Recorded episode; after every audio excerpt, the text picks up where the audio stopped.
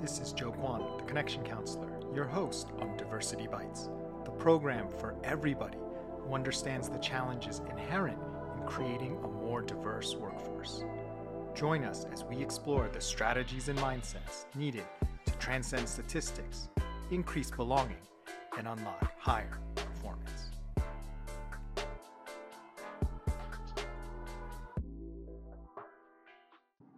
Hello, this is Joe Kwan, the Connection Counselor, and re- welcome to another episode of Diversity Bites in the Car.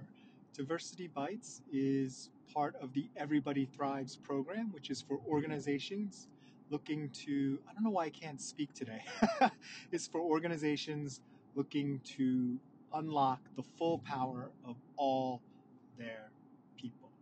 So today's uh, program is a riff off of an expression that many people may have heard in their childhood or even used with their own children, which is you get what you get and you don't get upset.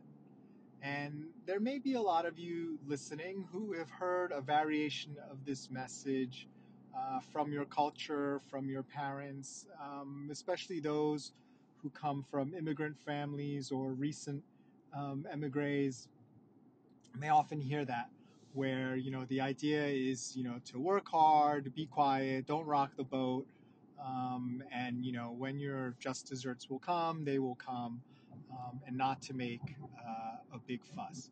So that may partially be from the sort of originating culture.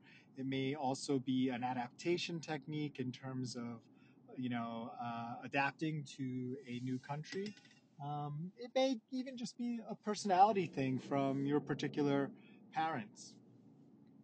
Now, when you uh, take that and you breathe that in, and that becomes something in terms of your personality or the way you operate going forward, uh, it can have significant disadvantages when it comes to your advancement and your career if you just get what you get and you don't get upset. And by that, I mean not so much the uh, not getting upset part, but I mean the action of asking for what you want, pointing out things that you see are not fair in terms of advancement or access or opportunities. And the main reason why I say this is because if you don't point the, these things out, it may very well be that people don't realize that this is happening or that this is important to you and therefore they can't respond or react to that. Now, you may be thinking, well, sure, even when I do say something, nothing happens. And that may very well be true.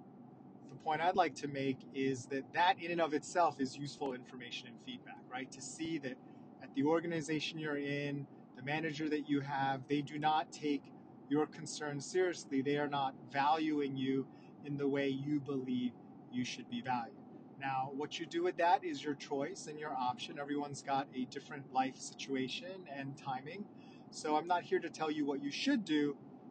However, I am here to tell you that having that information is very useful, and I'd rather have that information as I decide what to do rather than not have that information or be lulled into a false sense of loyalty or security by people who don't actually value me or out for.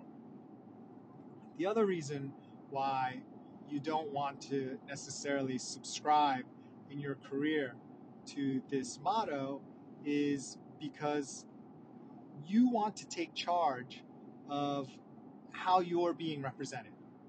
And the person, let's say your boss is, or people in your organization, you know, do want to support you and you believe that and it is true. However, their ability to support you may not be adequate. The way they represent you to others may not be as good as the way you would represent yourself. So you're basically relying on them to represent you without really actually knowing how good of a job that they're doing, or uh, in an extreme case, even knowing if they're really doing it at all in the same way you would do it. And something like this happened to me uh, in my career once where I had a salary issue. I brought it up to my boss. My boss was very sympathetic. They said, Don't worry, we'll take care of it. You know, I'll talk to the big boss. And then it was a couple weeks before uh, I believe like adjustments to salaries would have been set, right? There's a period in, in organizations where they get locked, and then it's very difficult.